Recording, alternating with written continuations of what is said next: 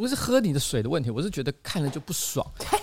不爽个屁！就是你知道吗？我自己也有一个水壶放在桌上啊，你也有一个水壶放在桌上，对不对？你哪有水壶放在桌上？哦，放在地上，在这里。啊、但问题是呢，我们要准备开路了，然后东叶刚做了一个动作，就是走过来，然后把你的水壶拿起来，凑到你的嘴巴前面，然后呢，你就直接张口就把它给吸了下去。我当场看到这个画面，我心里就是一个不爽。我就问东叶一件事情：同样有水壶在旁边，你有想过我口也很渴吗？你有要喂我吗？好，我喂你。我，我来，你喂他，你喂他。照顾年迈老人，你你，你不会用，我帮你先把这开关打开。啊！哇，我心情好了啊！我心情好了，我我我觉得不错。OK，我在这边一开始，我想要先跟彩玲讲一声，就是呃，该怎么说呢？也不是抱歉了，但是就是想做一个小提醒。是吗？就我不是坏人啊？就是虽然我现在身上多了好几个刺青。怎样？你只是想要讲你有刺青，但我并不是黑道。没有人会觉得你可以刺到跟馆长一样多，我再来考虑这个问题。你现在看我有感觉哪里不一样吗？有啊，你有感觉到就是那种派的感觉出来了吗？没有，有那种卖炭烤吐司的感觉，还是觉得很像在卖炭烤吐司。你说我的皮肤被灼烧之后，嗯，然后有一种炭烤吐司感，有有有，然后上面有一个 logo，然后有焦焦的味道。烦死了！我特别去弄的，跟你这样讲。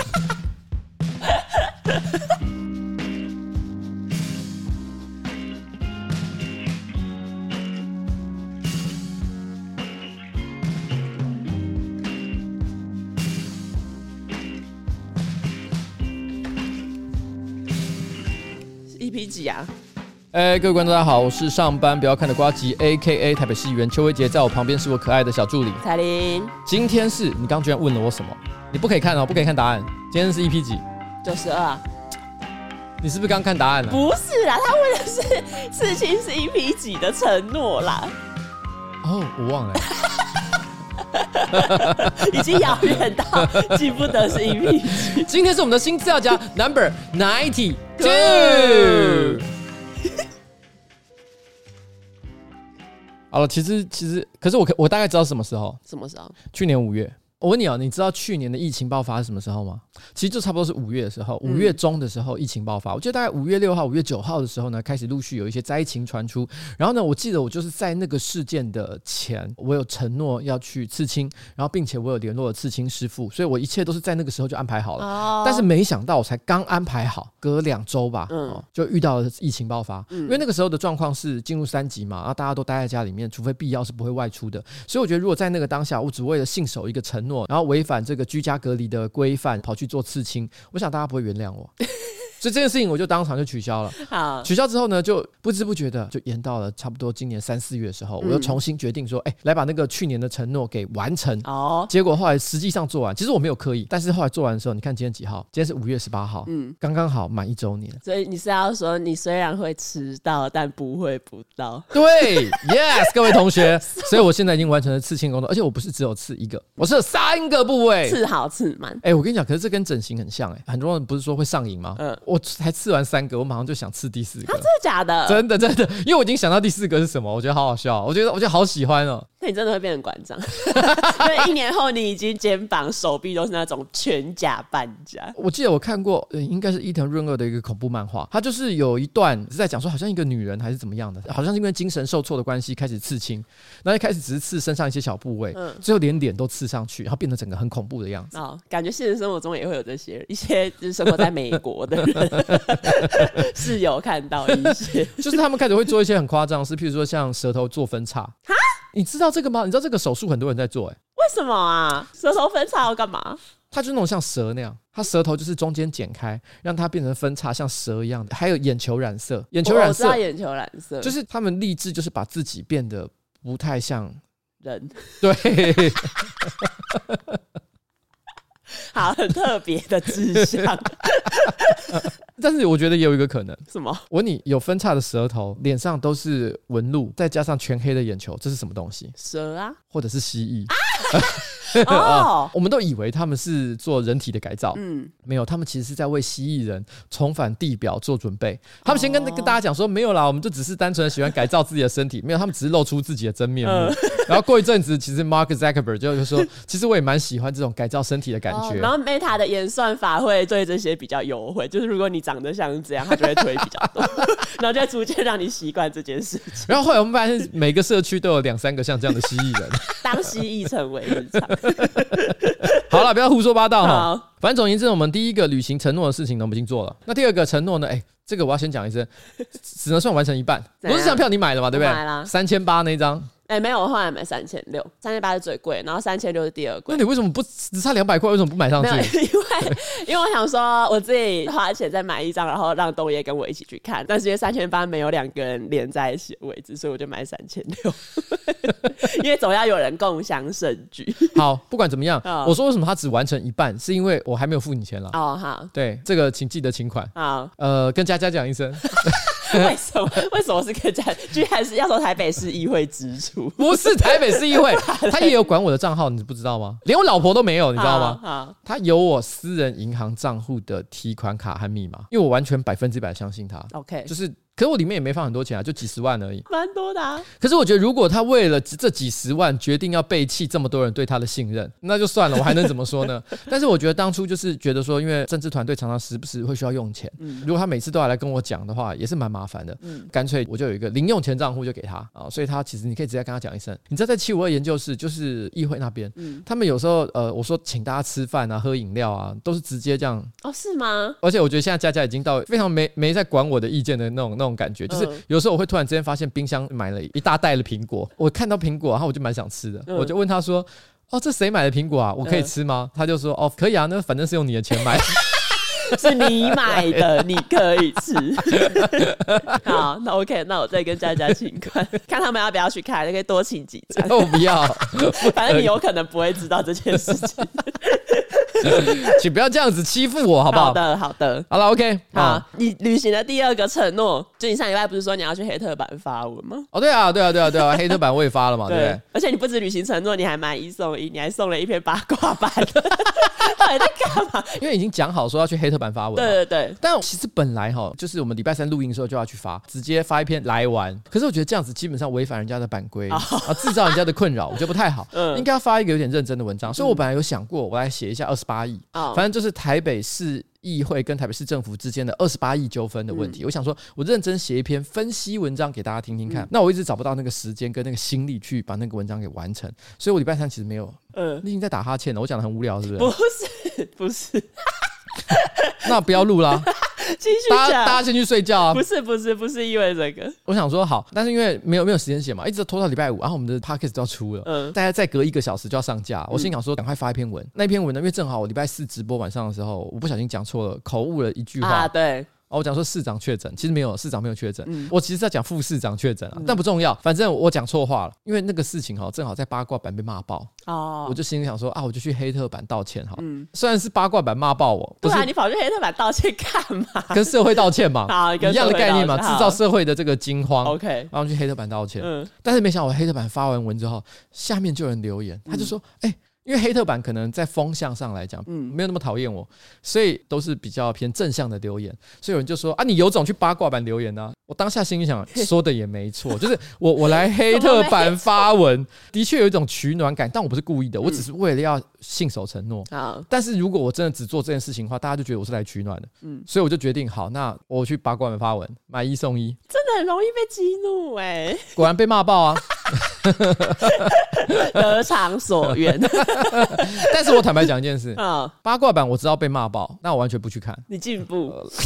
因为我觉得已经不重要了嘛，这个跟正义公理没有任何关系的一件事情，我何必那么在意呢？啊，好，就这样了，好，OK，信守承诺了，哈，谢谢各位黑特版的朋友跟版主，但是没有任何人来跟我们讲说版主到底是不是真的是他们学校里面 最帅验光师？对对对，这个对，目前是没有人来反驳啦，我们只能暂且相信，那他这个应该是真的。好的，好，谢谢最帅验光师哈。好，上个礼拜就是我不是放那个沈文成日的那首歌吗？对，然后我不是那时候听的，我就是跟你说，哎，我以为这是一首日文歌，我以为是。灌篮高手的歌，然后你就说不是，这首歌本来就是这样唱，结果被刊污。I'm I'm sorry，因为他的歌词是一样的啊。我以为他是 cover，虽然不是沈文成的原版，可是因为沈文成的那首歌本来就在譬如大港或很多其他地方都有重新编曲过，所以我心里一直以为啊，就是另外一个编曲的版本嘛，啊歌就是这样唱嘛，有什么问题嘛？我嘎子就已经到黑的波。他其实是把这两首歌给 mix 在一起。对对对对对。那位呃创作者好像叫做什么吴季如，吴季如先生，嗯啊，真的是非常的有创意。有兴趣的人可以去搜寻一下吴季如先生沈文成的跟《灌篮高手》这一首改编版啊。然后接下来进入到上周星座运势。哎，等一下，我有准备，但是我忘了那个人的星座，等下我要查一下。啊。但我我我我让我先查一下。啊。啊，你喜欢弄？就告嘎掉，是不是？不是，有时候不是会有一个某种旋律会一直出现在你的脑海里面，然后。那你接下来整天脑中就是会一直有这一首。我跟你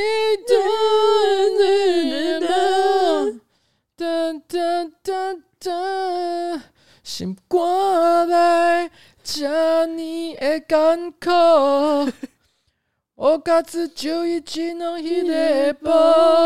哦，哇，我应该找到，这应该是啊，摩羯座啊。好，我想讲摩羯座，不管发生了什么事情，你讲话就是越描越黑。好，我要讲的是苗栗县的议长钟东锦先生。钟东锦，他是苗栗县的议长，那他同时呢也有一角逐今年年底的时候的这个县长选举哦。因为他是国民党的，那国民党总不能派很多人出去选嘛？他瞧一个人选出去选，那他自己已经表态，那他本身地方实力也相当足够，而且再加上苗栗县呢过去一直都是蓝营的天下，所以他出去选本来胜算就是很高。但是问题是呢，国民党的这个主席啊朱立伦却不太希望他出来选，他主动提出希望派另外一个立委叫做徐志荣出来选，嗯，那中东锦就很不爽，他就自己出来开记者会，他就说：“哎、欸，你知道那个朱立伦哈，他跑来找我，跟我说他不希望我出来选，因为他说什么，说我有强奸杀人的前科，嗯，如果我出来选的话，会对国民党的这个形象不好，所以希望我不要出来选。他非常愤怒，他开记者会说，我从来都没有强奸杀人，我一定要跟大家澄清，第一，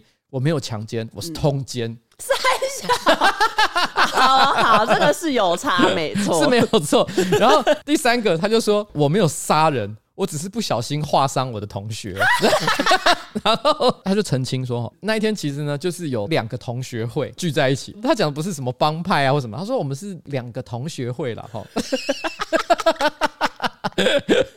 然后碰头，两个同学会的人马就打起来。怎么会有同学会会是这样搞啦？讲什么？然后他说，因为对面对方哈人比较多，我就顺便他讲说，顺便在吧台上面拿起一把西瓜刀，就把他的肚皮给划破。怎么会有这么没有这么刚好的事情？他说干架，这就是干架。他讲的非常是，好像那个西瓜刀随处可可见。他说我随我顺便就拿起来，我就划他。那那个记者就问他说啊，这个伤势有没有很严重？那钟东警回答说，哦，是是，当然蛮严重的哈，因为对方送医之后，那个肠子都可以看得到，然后缝了十几针，但他附加了一句：“好在只是轻伤。”叙述完全矛盾啊！对，他说：“好在只是轻伤啊，哈，但是他居然看可以看到肠子，对啊。所以后来网络上很多网友就说：哇，原来在苗栗肠子外露只算是轻伤，日 常日常。”然后呢，他最后结语，他讲了一个，我觉得他想要跟这个国民党喊话，就一种表达说他对国民党忠贞的爱。嗯，他说：“我年轻的时候的确曾经为了朋友走错路，但我绝对不是黑道。我从小到大只加入过一个帮派，那个帮派的名字就叫做中国国民党。”好啦 他最后以为他可以动之以情，但其实也没有啊。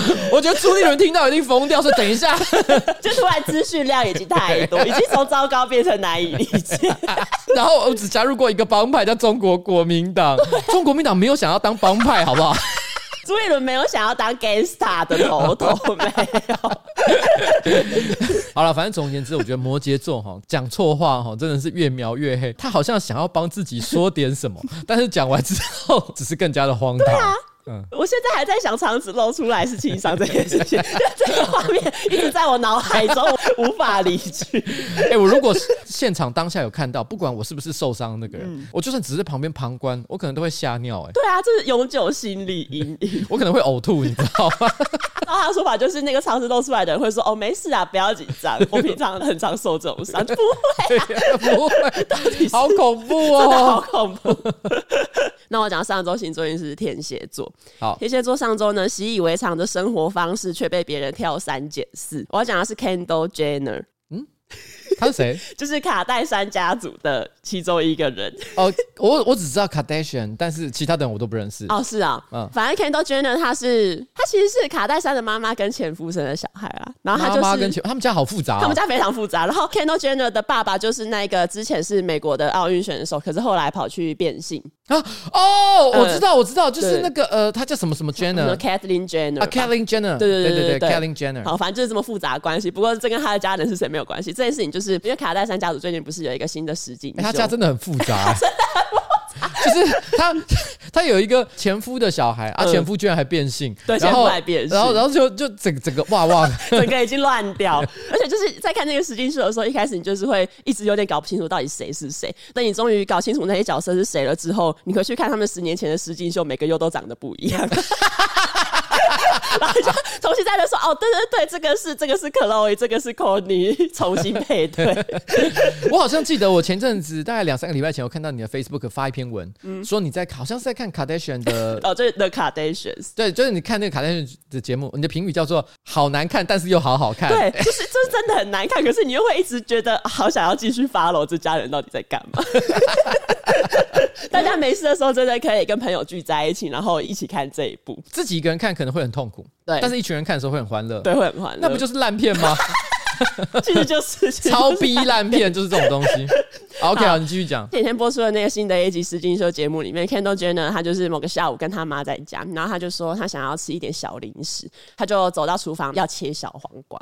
可是他切小黄瓜的时候，他看起来姿势很奇怪，就他看起来不太会切小黄瓜，也切的很小心翼翼这样。然后这个影片呢，后来被网友直接转入到网络上，然后大家就说：“哎，Kendall Jenner 为什么连切小黄瓜都不会？”因为在那个当下，Kendall Jenner 他就切的很辛苦嘛，然后他们在旁边看，就一直提醒他说：“哦，你不要。”切到你的手哦什么的，Kendall Jenner 其实也有说哦，因为我这方面不太专业，所以请镜头不要一直拍他切小黄瓜。可 是镜头还是一直拍，还是一直拍。然后最后他妈就是有点看不下去，就有问说要不要叫厨师来帮忙，来帮忙他做这件事情。影片流传到网络上，网友当然会开始批评嘛，因为就说哎，Kendall Jenner 就是到底是离现实生活多遥远，怎么连切小黄瓜都不会？攻击他说没有生活技能这样。但其实这件事情我觉得还好，因为我觉得有钱人不会切小黄瓜，听起来也是很正常的一件事。也不要说有钱人了，事实上我觉得有很多养尊处优的普通小孩，嗯，因为家里面可能没有让他去做家事，爸妈就是对他很好，都帮他做好了。对，所以他可能到了二十几岁还是什么都不会做的。我觉得在台湾也不少了。哎，对啊，对啊，所以不要笑别人。对啊，嗯、好，没关系，你继续讲。不过后来我又看到卡戴珊一家人，他们要宣传这个实境秀的时候，就大概在今年四月的时候，他们有上一个节目，然后那个节目就是有点像是快问快答这样。主持人呢，其中一个问题就问说。你们这几个姐妹里面谁最节俭？她是用 frugal 这个词，其他成员就是立刻举起说什么哦，我觉得谁最节俭，谁最节俭。可是 Kendall Jenner 他都没有把他的答案举起来。等大家都举完了之后，大家就说：“哎，Kendall，你为什么没有把你的答案举起来？”Kendall 就说：“哦，我其实我不太知道他这个是什么意思。”然后，然后反正就是在说他好像不太知道节俭这一个词代表什么，所以他不知道怎么回 反正就是卡戴珊的那些姐妹就跟他解释，就说什么你买东西的时候你会注意成本的支出啊，你会尽量控制你的开销。Kendall 才举起他的答案。这个影片一放出来，当然就是又然后加上这个小黄瓜的新闻，这两件事情就被连接起来，就是 Kendall Jenner 就是不食人间烟火，连节俭是什么都不知道，也不会切小黄瓜。但其实可能有另外一个答案了，就他不识字。对啊，我我觉得有可能啊。大家可能会觉得说节俭这两个字，如果今天是在中文的世界里面，嗯、你会觉得任何正常的人都应该要知道。嗯、但是你要知道，在英文里面，其实台应该说中文也是一样，就是你要讲节俭，其实有好几个不同的字。嗯，有一些可能比较容易懂，嗯、但有一些是比较困难的拼字。嗯，如果他今天小时候没有好好念书，或者是他生活中不需要这个词，对他可能根本从来没有记过。譬如呃，在国外啊，如果要评量一个人的可能的教育水准，嗯，我们都会从他日常讲话当中所使用的词汇量。啊、如果词汇量很多的人，尤其是那种不会讲 very 的人啊，我知道，我知道，大家都会认为他的教育水准比较高。嗯，所以我觉得我在猜有一个很高的可可能也有一个可能啊，他就只是单纯是个没好好念书的小孩而已。我觉得有可能啊，而且他可能就是根本生活中也也不需要这个字，所以他就不不知道这是什么意思，也很正常。哎，其实这影片有另外一个小亮点，就是 Kendall 有一个妹妹叫凯莉，凯莉觉得也有一起玩那一个游戏。网友有发现凯莉好像一开始也不太知道是什么意思，然后她好像是看到别人举什么就跟着举什么。哎，这是一个很荒唐的家族。我好像有点理解为什么你说好难看又好好看的意思，是不是很难看又很好看？推荐大家没事的时候真的可以去看一下，很有趣。好，OK。接下来呢，上周呢有一个网友投稿，我是混蛋吗？然后在这里重新讲一次，如果要投稿的话，请私讯瓜吉的粉砖。对啦，因为因为你如果私讯我的私人账号的话，我真的有时候哈讯息太多啊，不垮掉，都是不垮掉，就是很难整理。投稿粉砖才比较容易统一整理。那这一位网友呢，他姓张。然后为什么我会我想要挑这一则，是因为上个礼拜整个礼拜几乎都在下雨嘛，天气也是又湿又热。然后我觉得他这一个投稿非常符合上礼拜的情况，加上我们自己上的时候，有很多人可能都还在上班。那这是一则关于办公室的故事。嗯哼，正值梅雨季节，天气湿热，再加上今天呢，我在的区域变电所被鸟袭击，造成故障，整间公司呢都停电了。从早上九点二十开始，一路停到下午两点，都还没有复电，没电，连饮水机的水都出不来。再加上呢，因为我还是要工作，需要讲很久的话，所以在两点多的时候呢，我就受不了，我心里就一直盘算说，好，我想要去买饮料来喝。我觉得自己默默出去买饮料是最有效率的，因为半个小时之后我又要继续工作，继续讲话。可是外出买饮料呢，礼貌上我还是要告诉我的主管，并且呢，我会不争气的问主管说，你要不要也一起喝饮料？谁知道呢？问了主管之后，主管下一秒就大声的问整个办公室说，哎，有没有人要喝饮料？然后这个网友呢，又花了十分钟记录大家要喝什么饮料，打电话点餐，还骑机车去店里拿饮料。他回到办公室的时候，只剩下五分钟的时间可以享受这一个休息。可是呢，令人开心的是，买饮料的时候，饮料店买十送一，所以其实有一杯饮料是免费的。回到办公室之后呢，因为同事们会帮忙分饮料嘛，然后大家也会问说：“哎，我的饮料多少钱？”这样，突然呢，他我的主管就把那一杯免费的饮料拿起来看了一下，就问说：“哎，谁的无糖清茶怎么是零块钱？”我就立刻把那一杯饮料抢走，说：“哦，我看一下是谁的。”然后若无其事走回我的位置。哎、欸，主管的眼睛也是蛮利的。对啊，怎么会注意到这些事情？我从来不想看人家饮料杯上的标签是什么、欸。哎，他就说呢，我就是点清茶，那杯清茶就是我的。我走回我的座位，把那杯免费的清茶放在自己的桌上。最后的三分钟的时光呢，我就爽喝这一杯零块钱的清茶，并且呢，我陆续跟大家收回买饮料的钱。我在想，是不是混蛋的时刻应该有两个？第一个，在这个闷热又停电的一天，如果我选择的是自己默默去买饮料，不揪大家，我是不是混蛋？我觉得不是、欸，哎，你觉得嘞？好，我来分享另外一个故事。什么？这个故事可能有部分的网友，呃，这个上班不要看的粉丝呢，可能会知道，因为他曾经出现在上班可以看的环节里面。啊，曾经有一天的下午，我记得那天也是下着雨，然后我在外面忙了一整天，也是讲了一天的话，跟他的工作有点像。哦，我觉得口好渴，我就只想喝个清爽的饮料，我想喝个茶，而且我不只是想要喝，我想要马上喝。好，所以我就走进来。然后呢，我就看到冬叶跟彩玲，嗯，我就直接问你们两个人说：“哎，你们两个有没有要喝茶？”嗯，我直接叫一下，因为毕竟只叫我一杯，感觉上也不是很划算。嗯，想说反正我偶尔时不时老板请一下大家喝一下饮料，也是蛮合理的。那这个要跟大家解释一下，上班不要看的办公室呢，其实分成两半。嗯，第一半呢就是冬叶、彩玲，然后杰克；另外一半就是上班不要看的成员，大概有十来个人。我当时问完杰克、冬叶、彩铃之后，我记得彩铃问了一个话：“那要不要问一下里面上班不要看的人？”我就说：“不用啦，赶快买一买啦，浪费时间。嗯”但还要问他们，我不知道等多久。嗯，送单了啦，所以我马上就把单送出去。然后后来大概二十分钟后，饮料就送来了。嗯，去拿的是关关。哎呀，关关就是打开门，他就看到饮料送来，然后上面就看到哎，怎么有四五杯饮料？嗯，然后有老板，然后有东叶跟彩铃，他就问了一句话说：“所以老板，你刚刚没有问我们吗？” 如果我还要问里面的人，我要等多久单才会送完？对，其实我也是这样觉得耶。有闲情逸致可以问一下里面，但是如果赶着要喝，就不能问里面，不然人太多，而且要做很久。我其实不是在乎那个钱，你知道吗？嗯，我单纯只是说，我实在是不想不想等待。反正在乎的就是时间，你想立刻喝到。对，我想这位老师他想的应该就只是这样而已。嗯，所以我觉得这个行为绝对不是混蛋。对，可是因为说真的，作为一个也算是一个公众人物了哈，我后来想到这件事情的确对形象相当不好，而且还被拍片上传到上班可以看里面，接受大家的挞伐。嗯，所以从此以后我就决定，你知道吗？现在我都一定会问大家。我现在变得很麻烦，我我以后都会问大家。所以你说这个是不是混蛋呢？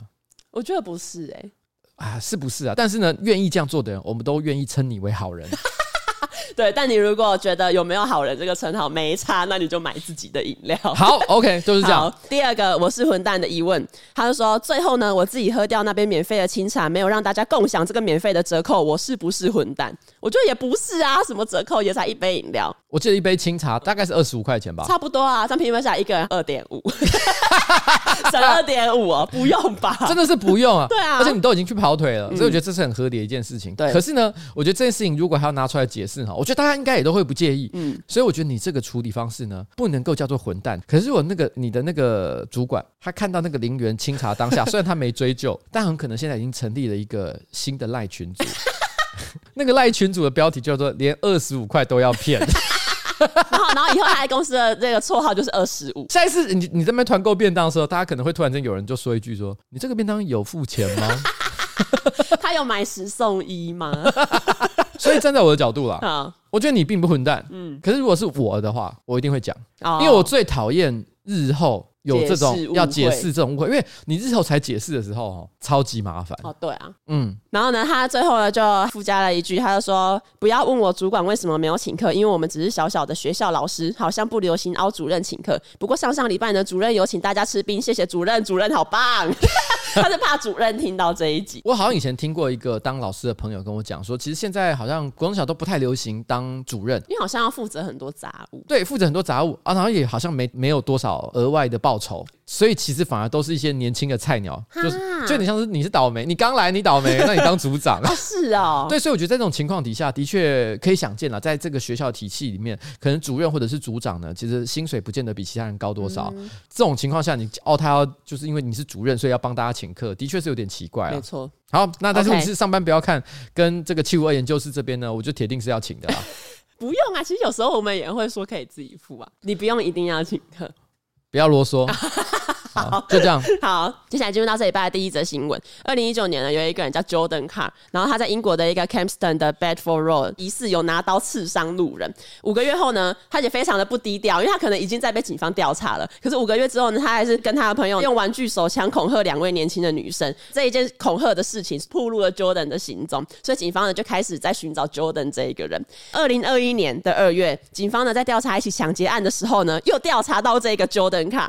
可是他当当时呢，他们可能有找这个 Jordan 问话，可是 Jordan 提供给警方一个错误的名字。但是后来呢，警方就发现说，哎，这个 Jordan 为什么谎报姓名？他们可能也有找到 Jordan 的真实身份，他们就对他发布通缉令，然后把这个通缉令呢也发布在他们的脸书粉砖。可能那时候呢，Jordan 呢可能就是在用手机，然后那边滑滑滑滑滑，就突然看到，哎，怎么有自己的通缉令？然后，哎，他也是海巡，他也是海巡王，哎，对，他是海巡王，他直接跑到那个警察通缉令的贴文下面就留言说，Catch me if you can，然后直接怒呛。向警方，Catch Me If You Can，同时也是一部电影的名字，就是之前交锋，对，神鬼交锋，里奥纳多·迪卡皮欧所主演的哈，没错。然后里奥纳多在那个电影里面，他其实也是做了很多坏事，可是换了很多不同的身份，这样。对，然后他也是很嚣张，会去呛那个一直想要追捕他的警探。对，反正 Jordan 就这样怒呛警方。结果同年的六月呢，Jordan 就真的被 catch 到，他就真的被逮捕。前几天 Jordan 的审判出来，他被判要关八年。警方呢，他们就在脸书上面贴文，就说一年前有个 Jordan Carr 来呛我们说，哦，有。种来抓啊！结果我们真的抓到了哦。等你出狱，我们再来 catch up 吧。他他这边有一点是双关语的笑话啦。对，catch up 有点像是呃叙旧，对叙旧联络联络一下，我们大家再联络一下。我觉得他也可以用另外一个写法，嗯，就是他直接发一个 Twitter tag 那个 Jordan 说，让你久等了。哎呀，好啊，谁知道这种台拿给我蝴蝶姐姐出来唱这一首歌。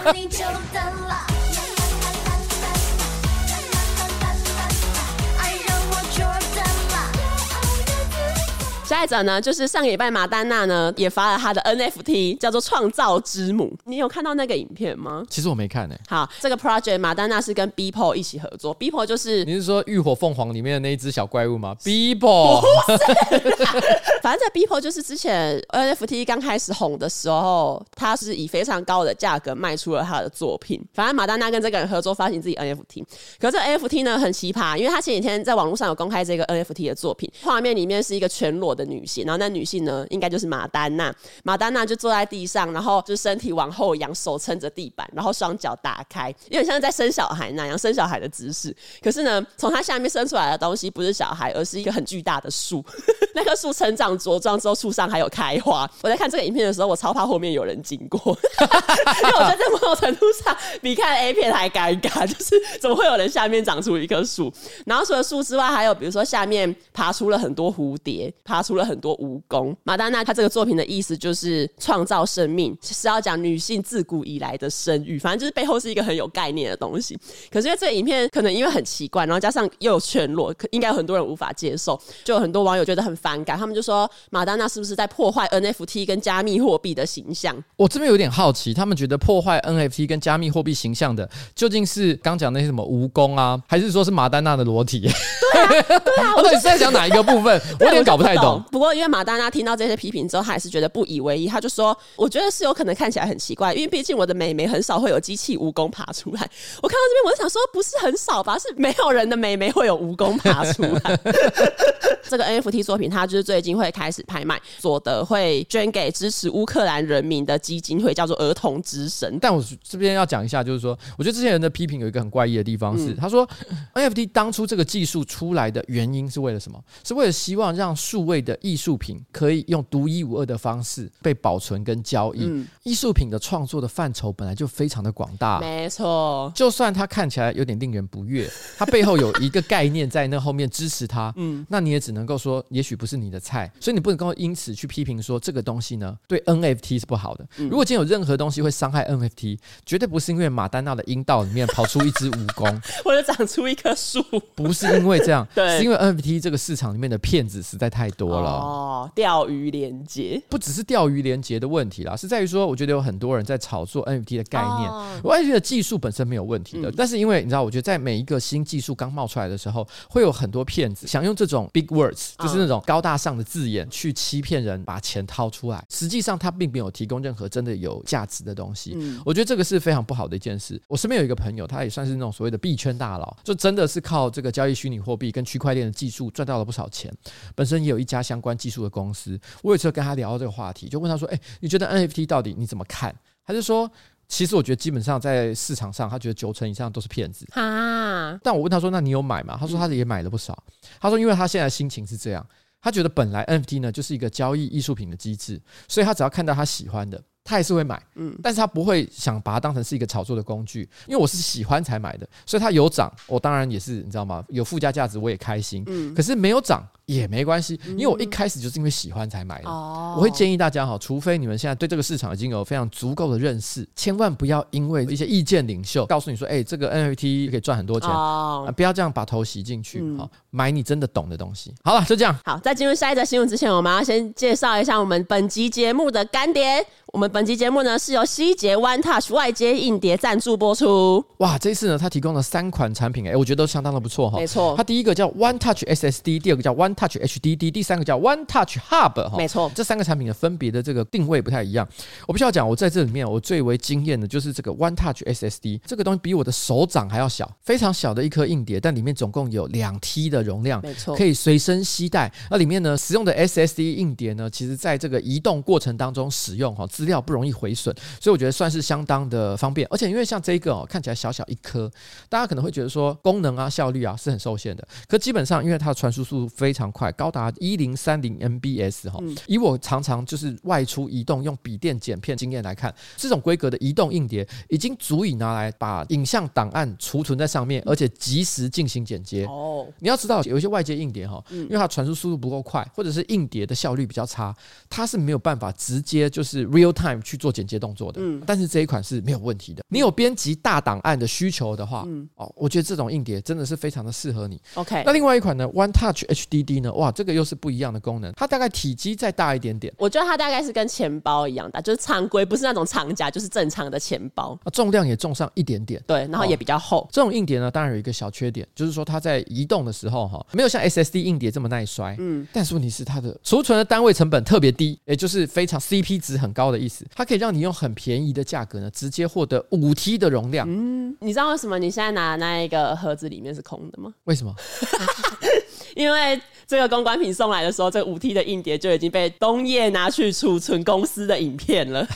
因为大容量哦，真的有时候你有大量的影音档案，比如说你很喜欢自拍、拍影像，然后呢你需要储存的时候，哎，像这种硬碟设备就非常的好。没错。最后一个呢，H One Touch HUB 哈 Hub 哈这一款呢是一个桌上型的产品，它它的容量高达八 T，这应该是专业影像工作者才会使用到。哎，对你，因为毕竟你有时候在家里面的电脑，它的这个储存空间真的就是不太够，嗯、然后呢，你需要一个外接硬碟可以帮助你的话，你使用这款 HDD 外接出去非常的方便，八 T 的容量哈，你再大的鸟都装得进去。不要偷人家别的店的 slogan，那好像是高雄的店，对不对？那是哎。台北也有吧？它是高，我记得它是高雄库藏，但台北也有。哦哦，再大的鸟都可以装得进去之外，它有一个传统 USB 接口，还有另外一个呃比较新的 USB C 接口，嗯，所以可以让你接上各种不同的设备，譬如说你的手机来进行充电，所以非常的方便。现在呢，其实 OneTouch 硬碟还有另外一个优势，它有业界唯一的原厂提供三年资料救援服务。因为有时候你可能这东西不见，然后你只能路边随便找一家店去救回你的资料，可是呢，只要你买 OneTouch 的硬碟，它会帮你直接送回国外的原厂去救援你的资料。我记得在保固期间内，机姐他们还会派人直接到府收你的硬碟。哎、欸，可是这个就不得不讲哈，我前天才看一篇文章，他说现在因为有很多人，譬如说硬碟坏掉，找电脑公司去帮你修，嗯，或者是说你的手机突然出现故障，拿去手机的门市店哈去帮你做维修，嗯、常常会发生一个情况，因为很多维修人员哈，因为可能道德良知比较低落一点点，之前不是常常会有一些明星，他们在这个硬碟里面或者是手机里面暗藏了许多特殊的。资料。陈冠 A B C D，你是要说他？对之类的？因为这些影像呢，后来哈都换来了很大的金钱，没错，所以导致很多手机店店员嗯，常常拿到手机第一件事情。先看有没有什么值得拿来对。换成金钱的东西。所以就是说，如果今天你有任何资料需要救援，里面有敏感性资料的话，由原厂为您负责，而且直接送到海外，由专家为您修复。救援成功的几率，再加上我觉得这个道德操守标准，一定也都比在路上随便找到的小店呢来的更加值得相信。现在你买希捷的硬碟，它还免费送 Adobe Photoshop 跟 Lightroom 四个月的使用，因为现在不是哎、欸、现在。五月、六月应该有很多大学生也开始要找工作做履历，我觉得这个东西就是非常实用的。然后除了这个之外，其实这个硬碟厂商这一次，我觉得有一个非常莫名其妙的东西，就是你买他们硬碟，你怎么可以讲人家 莫名其妙？不是你刚刚自己也讲莫名其妙，就是你买他们硬碟之后呢，你要点我们资讯栏的链接去登录发票。登录发票可以干嘛？登录发票呢，他就送你限量的肯德基或是 Tinder Go 的二选一。Tinder 都是交友软体，肯德基是炸鸡啊！哈，没错。我觉得重点是什么？一种就是你想要待在家里面打电动，同时吃一些高热量的一些垃圾食物的话，嗯、你可以选择这一个。但如果你不想待在家里面，你想外出认识新朋友，嗯、你选择 Tinder Go 的方案，可以让你左滑右滑都可以找到更多的姻缘，对不对？对，现在只要透过瓜姐的资讯来连接进入 PC Home 跟 Momo 的新资料夹 Podcast 专属优惠卖场，重磅优惠八四折起，最高现省两千三百元起，直接起到六月五号售完为止。谢谢希捷 OneTouch 外接硬碟，谢谢，哇哦，哎、这个东西我也想干的呢。那你们干的那颗大的，那我要干小的了。你可以干小的啊。我以为你们会想要小的，结果你们居然想啊，都可以。没有，你们要拿去就给你们用啊。我觉得小的你比较实用啊。那你们拿去用没关系。我没有啊，就没有要用，要是要要存什么，有什么东西都要存。你们拿去用啊。反正我老板的需求永远放在最后面啊！如果我现在把他干走的话，大家一定都会觉得说是老板是惯老板。没有，就没有人会这样讲。那我就拿走了。你拿走啊？好，那我要用小的这个。好，你用小的。耶！接下来进入到下一则新闻。下一则新闻呢，可能有些人也知道，就是上个礼拜有一对印度夫妇，他们要告他们的儿子不生小孩这件事情。就是印度呢有一对夫妇叫普拉萨，我简称普拉萨两老，他们用尽了毕生的积蓄来养他们的儿子，还花六万五千美元让儿子呢去美国接受及时的训练。结果儿子回印度找不到工作。儿子是印度啃老族吗？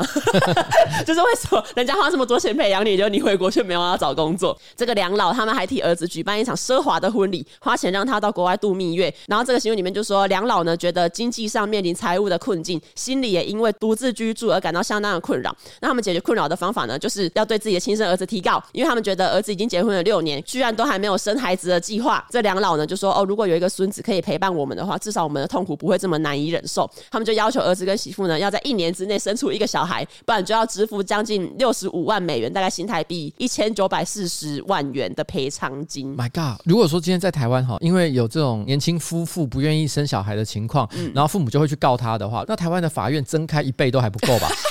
少子化危机，对啊，我想说，在印度果然很多事情的逻辑是真的相当的不同哈。而且，因为我觉得这边很奇怪，因为他如果说他儿子都已经接受机师训练，但回国还找不到工作的话，怎么会负责出六十五万美元？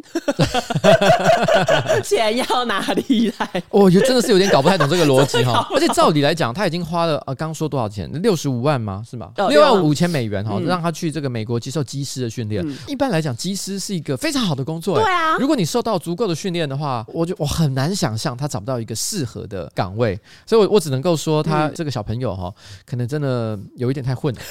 除非他是那个神鬼交锋，李奥纳多也是骗爸爸说自己是机师。这让我想起我以前念呃高中的时候，嗯，我妈妈都会给我钱叫我去上补习班嘛，嗯、啊，我都会说每个月要交一万块还是怎么样的，嗯、但我通通拿去打电动，不要还有买漫画钱呐、啊，因为我觉得我不需要补习啊，我国中高中都没有上补习班。那你要跟你妈讲一下，我全部都是用骗的。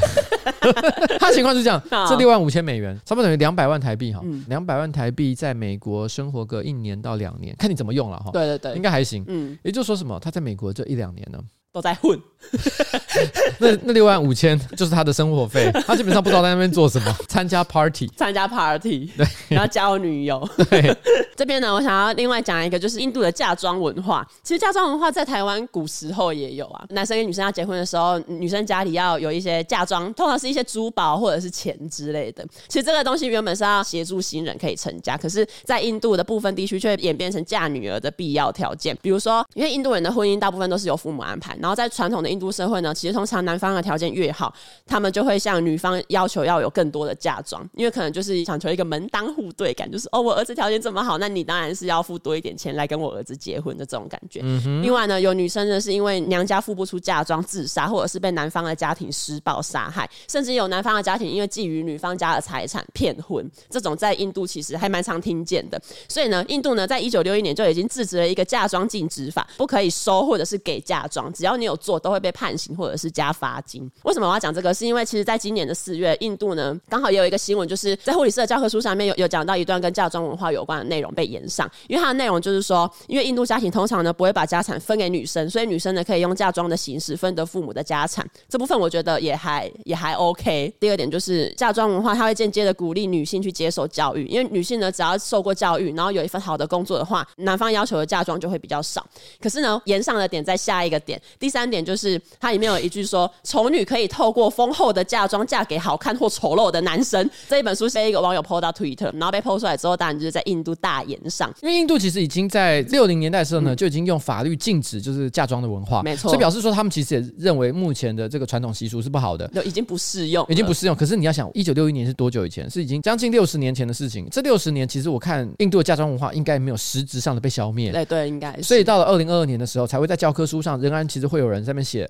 嫁妆的好处，没错。虽然的确他讲的第一点，我觉得勉强可以成立，但第二点就开始有点危险了哈。鼓励女性接受教育，因为女性受过教育以及有一份好的工作呢，男方要求的嫁妆就会比较少。嗯，他其实已经等于是在，呃，就本来女性就是比较低的，他等于在量化嫁娶当中所产生的价值交换，我觉得也不太合理了哈。丑女可以透过丰厚的嫁妆来嫁给好看或丑陋的男子，哇。其实人类社会有有很多人类社会都有嫁妆的文化，或者是聘金，重视聘金跟重视嫁妆的社会都会有一些结构上的不同。那我觉得在台湾的习俗上来说，我觉得聘金跟嫁妆，我觉得有一点像是比较倾向平等的状况，就是嗯事前都要先商量好，如果男方给多少聘金，他们会期待你的嫁妆也要有多少的价值哦，有一种互相交换的感觉。而且因为嫁妆通常是指。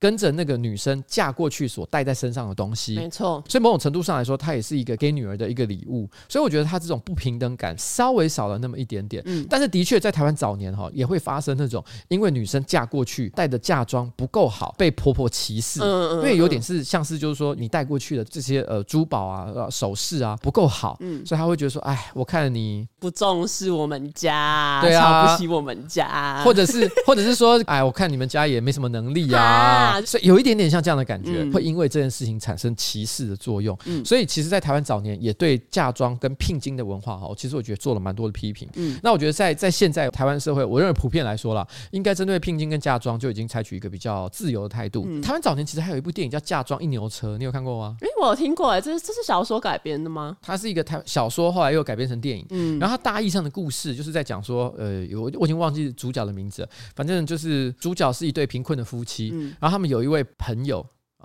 然后。啊，朋友叫小明啊，三个人本来都是，就是好像呃，我记得是小明跟那个老公是有一起合合作一些生意，但是后来呢，老公因为一些原因哈入狱服刑，入狱服刑之后哈，小明啊他就跟他的老婆给好上了啊，两个人就开始产生了产生关系，而且他也同时他不只是跟他们才发生了关系，还照顾他的老婆跟小孩，是啊，算起来也不完全是骗色，对，不完全是骗色，他等于是在老公呢不在的时候，嗯，他照顾了整个家，嗯，就后来老公出狱了，发现了这件事。说哇，我不在的时候，他居然就跟好朋友就搞起来了。但是呢，他一方面又不得不感谢他这几年对他的照顾。哦、那他的那个朋友呢，小明，他又觉得说，可是我就真的想维持这个关系，所以他就去买了一台牛车，拖去给那个老公。嗯，有点暗示就是说，这是给你的补偿。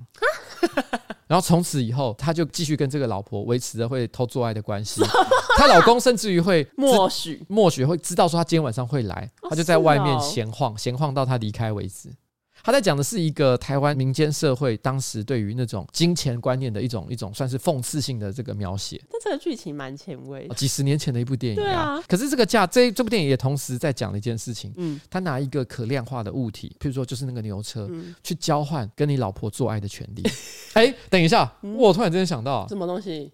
有另外一部好莱坞电影的剧情其实很像，哎，什么？叫《桃色交易》，你有看过吗？那是什么东西？劳勃瑞福跟黛咪摩尔主演，还有呃哈里逊福特。这十八禁吗？不是不是，他就是哈里逊福特跟戴米摩尔是一对感情不错的夫妻，嗯、然后有一个富翁就是看上了戴米摩尔，他就提议说：“你老婆让给我跟我做爱，我给你什么一百万美金之类的。嗯”他在描写的是也是人性的问题。哦 这种到底要不要收这笔钱？哦，好，他们是一个很好感情好的夫妻，嗯，他们的确过的是比较贫穷的生活，然后突然之间有天上掉下来财富，他也没有要求太多，就是跟你做爱一个晚上，嗯，怎样？要不要？哈，一个晚上而已。对，他不是让你把老婆让出来，让你老婆跟我出去约会、做爱、打炮一个晚上，我给你一百万美金，要不要？哈，那你要吗？哦，这个我铁定是不要的啊。为什么？我会感觉到惭愧一件事情，就是我为什么不是那个可以赚得到一百万美金的那个人？好，我会为了这件事情而努力。嗯，但如果是这样的话，如果今天假设假设是那个有一个富豪好了，我随便想一个 郭台铭好了。嗯啊，不要，给多少钱都不要啊！我换一个人，我换一个人。好，李东海太过分了，不要李东海，因为李东海你根本什么都一定会答应。我要想一个稍微偏中间的。陶喆啊，不要，就是你也不要特别喜欢，但你也不到讨厌吧？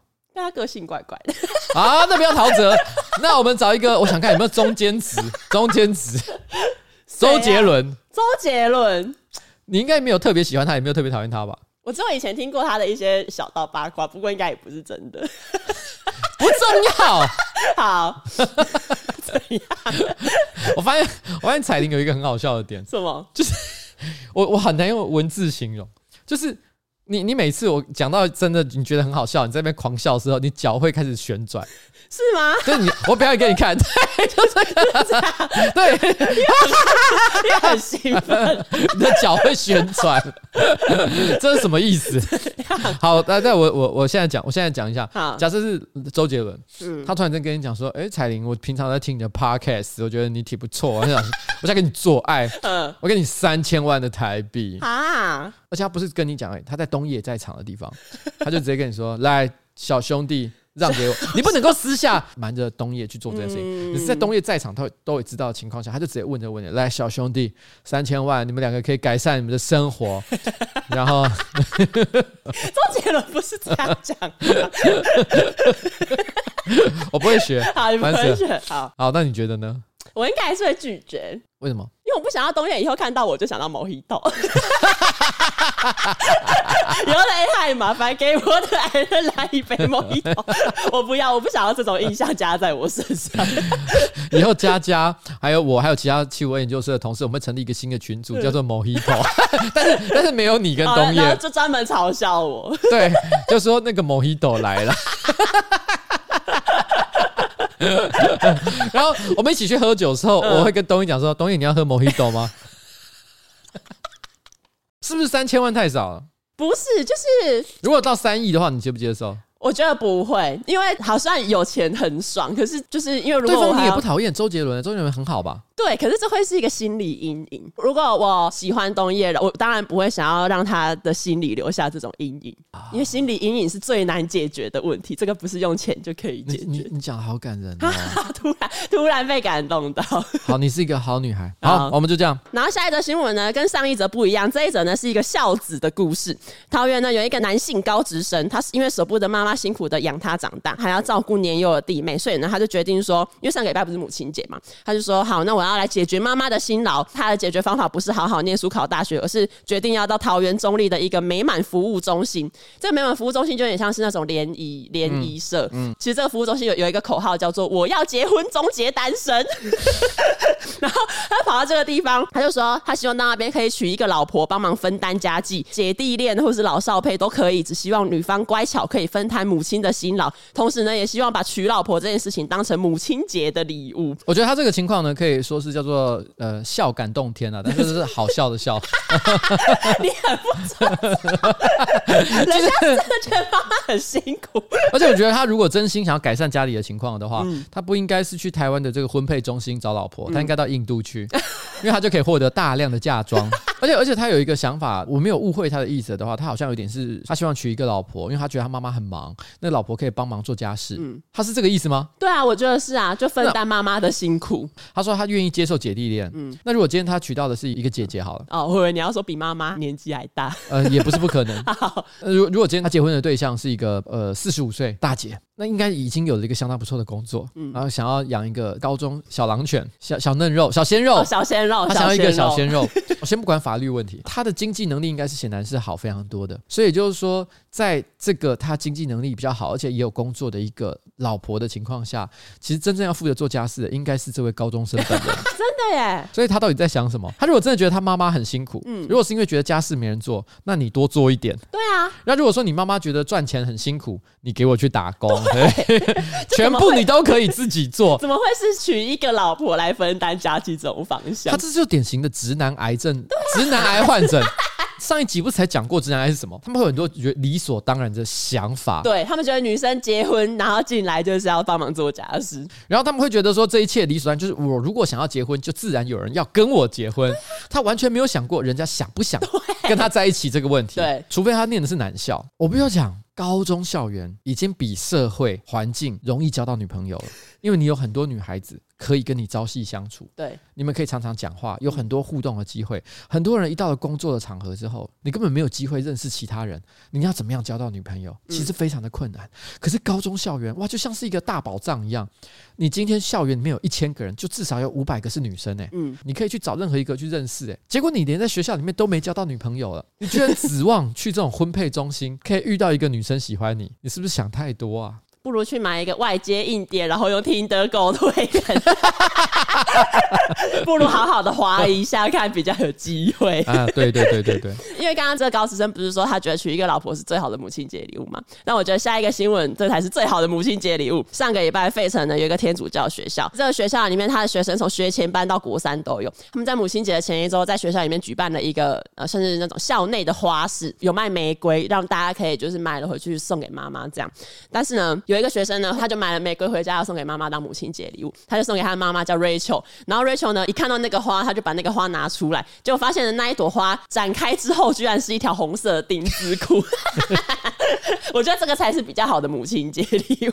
它其实本身还是一朵花，嗯，它只是把那个丁字裤呢，把它折在那个玫瑰花里面，嗯、所以这样拔出来的时候，啊、哇，里面就会有一个什么？所以从外面看看不出来。但是我们的学校干嘛要卖买这样的东西呢？学校，因为我我后来看那个报道，学校好像也也有有点震惊，他们好像就是我不知道，可能眼馋就没有看到。就就分不清楚，这怎么让我想起了这个月饼的故事？什么东西？那月饼不是一样的概念吗？就是里面有藏纸条，对，里面有藏纸条。他应他应该是这样，就是你送那个玫瑰花给那个妈妈，然后妈妈说：“哎，这里面怎么有个怪怪的东西？”抽出来，哦，丁字内裤，而且有一个小纸条掉出掉出来。今晚九点，学校大礼堂做爱，感觉很多人，而且全校家长都被邀请。这叫什么？丁字裤起义。对，丁字。学校的校长还有体育老师、嗯、橄榄球队队员都在那边等。校长要坐着龙椅入场，因为他是这个召集人。接下来呢？接下来今天的最后一则呢，一样是我是混蛋妈。然后这个我是混蛋妈跟阿嬷有关系。这个故事呢，我当初是从大人的口中得知，因为当时的我才两三岁，完全没有印象了。可是呢，到今天我还常常因为这件事情被我的爸妈还有我哥嘲笑。我是一个非常无法吃药的人，只要一吃药就会苦到吐。然后在我大概两三岁某次生病被强行喂药之后，我就一如往常的吐了。当时我可爱的阿妈便弯腰帮我擦拭地上的呕吐物。在这个过程中，我又吐了第二次，但这一次呢，我吐在了阿妈的头上。请问制造了宝宝粥在阿妈头上的我是混蛋吗？哎、欸，我第一次知道宝宝吐叫宝宝粥、欸，哎，我也不知道、欸，哎，这名字好可爱哦、喔。对啊，我觉得这是一个家长所发明出来，让自己对于小孩呕吐这件事情比较能够接受的啊，一一个说法，一个说法哈。好像突然之间觉得没那么恶心，宝宝粥，宝宝粥听起来听起来是儿童食，而且那画面很荒唐，就是阿嬷还在那边擦你的呕吐，他直接一坨直接掉在他的头上。对，然后他就说，原本只是想要当个默默收听的信徒，但是最近呢，阿嬷身体状况不佳。刚刚呢，我帮阿嬷处理完呕吐物的时候，想起了这一段往事，非常感谢阿嬷没有因此弃养或虐待我。现在呢，该换我为阿嬷付出了。哇，那我们也希望阿嬷都能够身体健康了哈。希望阿嬷不要也吐在人家头上。哈哈哈哈哈哈哈哈哈哈 对，不管怎么样了哈，就算吐在那个人家的头上哈，你还是要甘之如饴的把它好好给清干净。没错，因为以前你吐在阿妈头上。对啊，你知道我前阵子啊，我坐一台计程车，然后就跟那个司机聊天，嗯，啊，司机就跟我讲到他小孩的事情。他说：“哦，我说我有两个小孩，多可爱！我觉得人都应该要养小孩。”他讲一堆小孩事情，你怎么没生小孩？哦，如何如何？他就突然之间跟我讲说：“哦，像我是一个很不大男人的人，家里面的家事我通通都会做，所以我老婆就不会那么辛苦。然后像譬如说，我也会帮小孩换尿布。哦，我上我昨天换尿布的时候还被他尿了一脸。他就说，真正的男人一生都要被小孩尿过一次脸啊！他这样直接跟我讲，我心想说这什么逻辑？这什么意思？所以他小孩是男生。可是我心里想，这个画面怎么好像是朱延平的电影里面才会出？就郝邵文之类那种，好像就会有那种尿尿在人家脸上面。那种画面，我心里想说，其实蛮可爱的。好，所以我想，这个不管是父母啊，还是当阿嬷哈，在照顾小孩的时候，都会经历很多这个比较辛苦的时刻。嗯，小孩同样的，有一天你长大了啊，你的父母、你的阿嬷、阿公、阿嬷都年老的时候，也不要因为他们这个身体状况比较不好，就觉得人家不可爱了，因为他们曾经也用同样的心情去这样看待你。好不好？好，好了，祝阿妈身体健康，耶 Yeah！好了，那今天节目差不多告到此告一个段落喽，跟大家说拜拜，拜拜。即日起呢，到六月五号，透过瓜吉的资讯栏连接进入 PC Home Momo 的新资料夹 Podcast 专属优惠卖场，西捷 One Touch 硬碟重磅优惠八四折起，最高限省两千三百元起，售完为止。那现在呢，购买 One Touch 的硬碟还免费送，还免费送 Adobe Photoshop 跟 Lightroom 四个月。点选资讯栏连接，限时登录发票，还送限量的肯德基跟 Tinder Gold 二选一。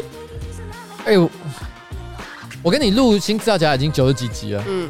我觉得你每一集至少清痰都要清个二十次。你到底是几岁？我就有过敏啊，鼻子过敏。鼻子过敏跟喉喉咙有痰的关系是什么？过敏鼻涕就会倒流啊，倒流就会变成痰。你不会吗？你怎么不会？你不是有过敏？我过敏，可是我过敏的症状不是这样啊。你会流鼻涕？不会。嗯，那哦，那那你我是鼻塞。塞哦，好，因为我是会流鼻涕。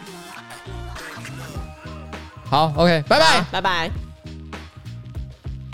我来吃烤肉便当了。好。